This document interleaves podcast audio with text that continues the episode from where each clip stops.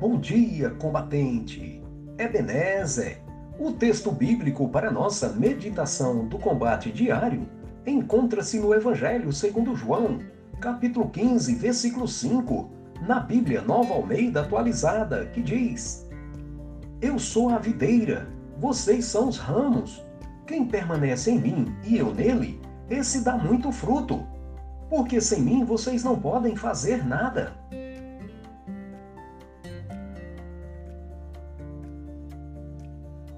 Corremos o risco de nos ocuparmos tanto com o nosso trabalho e demais atividades lícitas da vida que é possível nos esquecermos do Senhor Jesus, deixando-o de fora do nosso dia a dia. Diz a Bíblia que quando Jesus atingiu os 12 anos de idade, José e Maria foram a Jerusalém para a festa da Páscoa, como faziam anualmente. Terminados os dias da festa, ao regressarem, permaneceu o menino Jesus em Jerusalém sem que seus pais soubessem. José e Maria, na volta, não perceberam que Jesus não estava com eles. Esqueceram de Jesus durante um dia de viagem. Quando perceberam que Jesus não estava com eles, começaram a procurá-lo entre os parentes e os conhecidos. E não tendo encontrado, voltaram para Jerusalém à sua procura. Três dias depois, o acharam no templo, assentado no meio dos doutores, ouvindo-os e interrogando-os.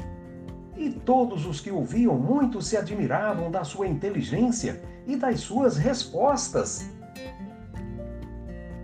Alguém disse que é possível termos mãos cheias, mas o coração vazio de Deus e seu amor. Quando estamos ocupados com o nosso Senhor Jesus, não conseguimos esquecer o nosso trabalho e ele produzirá frutos para a glória de Deus. Nosso Senhor Jesus Cristo disse: Eu sou a videira, vocês são os ramos. Quem permanece em mim e eu nele, esse dá muito fruto, porque sem mim vocês não podem fazer nada.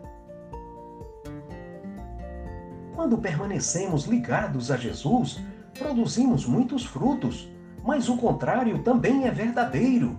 Ele disse: Sem mim vocês não podem fazer nada. Há um ditado que diz que quem não tem tempo para Deus vive perdendo tempo. J.C. Riley disse: Em si mesmos, os crentes não possuem vida, poder e vigor espiritual. Tudo o que possuem em sua vida espiritual procede de Cristo. Não existe a verdadeira vida espiritual no coração onde não podemos ver o fruto do Espírito. Não existe vida onde não há fruto. A verdadeira graça jamais é infrutífera. O segredo da vida, beleza, vigor e fertilidade não vem dos ramos. Assim também acontece com o crente. Em si mesmo, o crente não tem vida, poder e vigor espiritual, pois ele é apenas o ramo.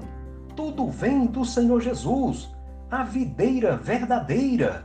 Ele disse: Permaneçam em mim e vocês darão fruto. O verdadeiro fruto espiritual traz dentro de si sementes que se reproduzem e que darão frutos, mais frutos e muitos frutos para a honra e glória de Deus. Amém. Deus seja louvado.